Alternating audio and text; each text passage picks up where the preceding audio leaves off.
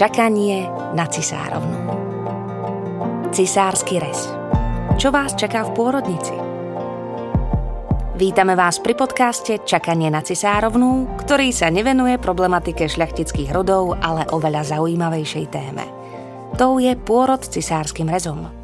Je tu s nami aj Natália, ktorá s vami bude zdieľať svoje skúsenosti, pocity a prezradí vám aj tipy, ako si toto turbulentné obdobie užiť a hlavne v pokoji. Hm, pretože ten je preto, aby ste si ním prešli aj s bábetkom, čo možno najhladšie, veľmi dôležitý. Dnes sa porozprávame o tom, ako prebiehal jej pôrod. Kedy, ako a z akých dôvodov pôrodníci pristupujú k rozhodnutiu viesť pôrod cisárom – čo sa v takom prípade bude s vami a s vašim dieťatkom diať? Je možné rodiť fyziologicky po predchádzajúcom cisárskom reze? Ako prebieha pooperačná starostlivosť? A je v prípade cisárskeho rezu možný bonding mamičky a dieťaťa? A čo prítomnosť partnera pri pôrode? Na tieto a ďalšie otázky hľadala odpovede nielen Natália – Dostatok informácií jej totiž pomáhal zvýšiť sebaistotu a zahnať obavy z toho, čo ju v tomto dôležitom životnom období čakalo. Odporúčanie lekárov, aby som rodila cisárom, som najskôr skoro oplakala. Keď som ale pochopila, že prirodzeným pôrodom by som svoje dieťa aj seba vystavila vysokému riziku vážnych zdravotných komplikácií, zmierila som sa s tým. A to aj vďaka podpore môjho partnera, ktorý pre naše nenarodené dievčatko vymyslel prezývku Cisárovná. Aj tá mi pomohla prekonať sklamanie z nesplnenej predstavy o prírodzenom pôrode. V Natálínom prípade padlo rozhodnutie o cisárovi až v posledných týždňoch tehotenstva. Napriek tomu ale mala dosť času sa pripraviť. Zrejme som vyzerala ako blázon, ktorý sa rozpráva sám so sebou, ale potrebovala som to sebe aj mojej nenarodenej cisárovnej nejako vysvetliť. Hovorila som jej, že keď bude úplne pripravená, teda deň pred termínom, nastúpime spolu do pôrodnice a že do tej doby musí zostať tam, kde je že nás čakajú predoperačné vyšetrenia, potom spolu v nemocnici prespíme a ráno pôjdeme na sálu, zatiaľ čo otecko bude čakať hneď vedľa.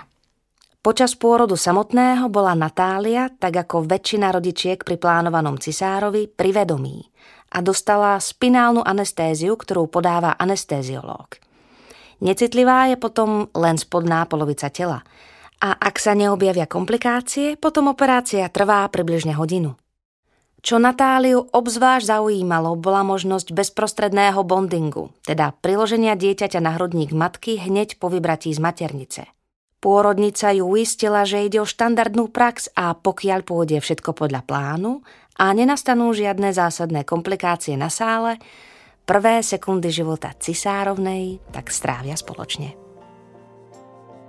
Spadol mi taký kameň zo srdca, obzvlášť preto, že som s ňou chcela byť neustále v kontakte. Po operácii ma previezli na popôrodnú izbu a bol tam pre ňu aj otecko, ktorý pomáhal s bondingom a prikladaním na dojčenie.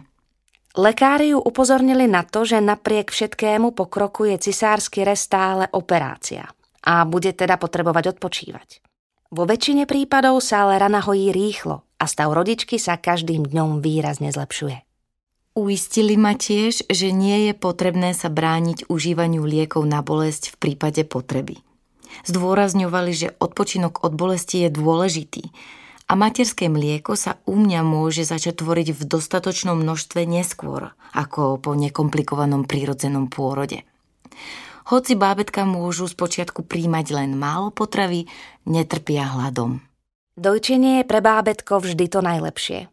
Ak by už ale potrebovalo väčšiu dávku a laktácia sa ešte riadne nerozbehla, je vždy možné bábetko dokrmiť. Možnosti ako na to je vždy potrebné konzultovať s lekárom. S vlastnou technikou dojčenia a krmením pomôžu sestričky, ale nie je to nič ťažké.